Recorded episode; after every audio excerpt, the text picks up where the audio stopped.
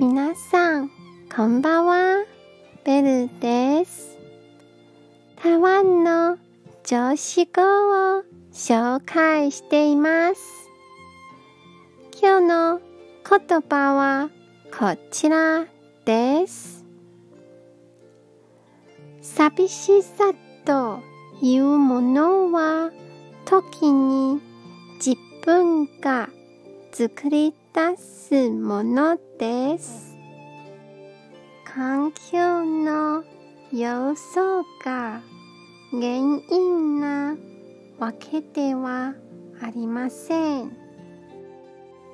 今日も一日お疲れ様でした。ゆっくりお休みくださいね。じゃあ、またね